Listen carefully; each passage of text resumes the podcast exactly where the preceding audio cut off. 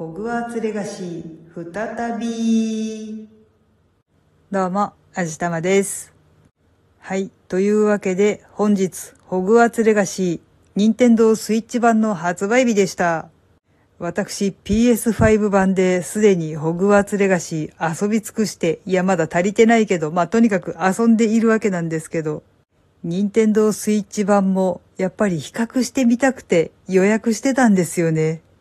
で、発売日の今日届いたので、早速遊んでみたので、ちょっとレビューっぽいようなことをしてみたいと思います。まず、画質なんですけど、そうですね、客観的に見てそこそこです。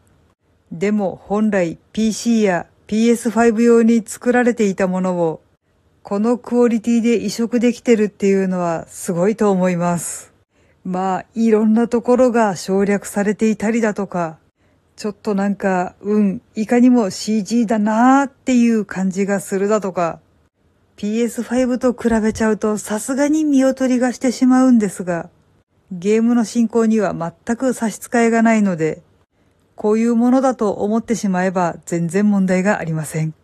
ただ、一部の登場キャラクターの顔が、えいや、こんな顔だったっけ？いや、確かにあのキャラには違いないけど、え、でも、こんな顔だったっけ？っていう微妙な改変がされているようで、というか正直なところ描写力が足りていなくて、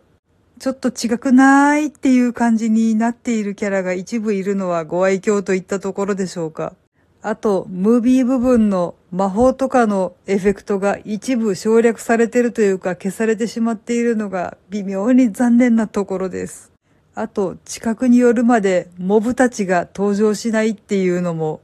割とびっくりするところです。普通に歩いてるといきなり目の前に生徒たちがパッて現れたりするんで、さすがホグワーツ生、全員姿現し習得してるのかって結構感心してしまいました。いや違うんだけどね。あと、いちいち移動するたんびに5秒から30秒ぐらいのロードが入るっていうのがちょっとなーっていう部分はありますが、まあ、スイッチの性能から考えてこれで済んでるのは大したもんだと思います。でも、私が一番納得がいかなかったのが、建物に入るためのドアをくぐるのに、いちいちボタンを長押ししないといけないところでしょうか。これね、ちょっと説明するんですけど、PS5 版とかでもダンジョンに入るときには、その入り口の前でボタンを3秒ほど長押ししないといけない仕様になっています。規定時間押し終わると画面が一瞬暗転してそのダンジョンの中に入れるようになっています。でもこれダンジョンだからその仕様でもいいような気がするんですけど、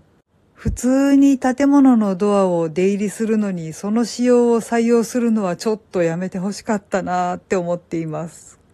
ホグワーツの中はそういうことはないので、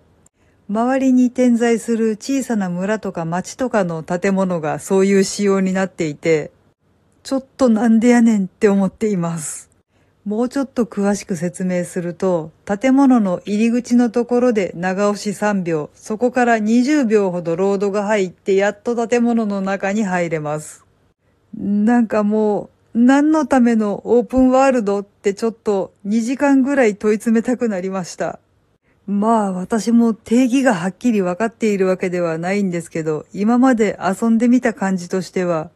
建物とか街の出入りとかそこら辺、はっきりとした区切りがないシームレスな感じだからオープンワールドって言うんじゃないのかなって思ってるんですけど。まあでもそうは言っても、この限られた容量の中でよくこんなに作れたなってものすごく感動はしてるんですけどね。実際のところ細かいことをこうやって上げつらっていくと本当にキリはないんですけど、でも全体的に考えてかなりいい出来になっていると思います。っていうか、くどいようですけど、よくこんな限られた容量の中にこんなに詰め込めたもんだなって、その技術力に感動しています。ちょっとまだ本当に序盤も序盤でやれてないことっていうのはいっぱいあるんですけど、このスイッチ版がどんな風になっているのか、これからすごく楽しんでいこうと思います。また時々こうやって報告するかもしれません。あんまり期待しないでお待ちください。はい。というわけで今回は任天堂スイッチ版ホグワーツレガシーをちょっと触ってみた感想でした。この番組は卵と人生の味付けに日々奮闘中の味玉のひねもす語りでお送りいたしました。それではまた次回お会いいたしましょう。バイバーイ。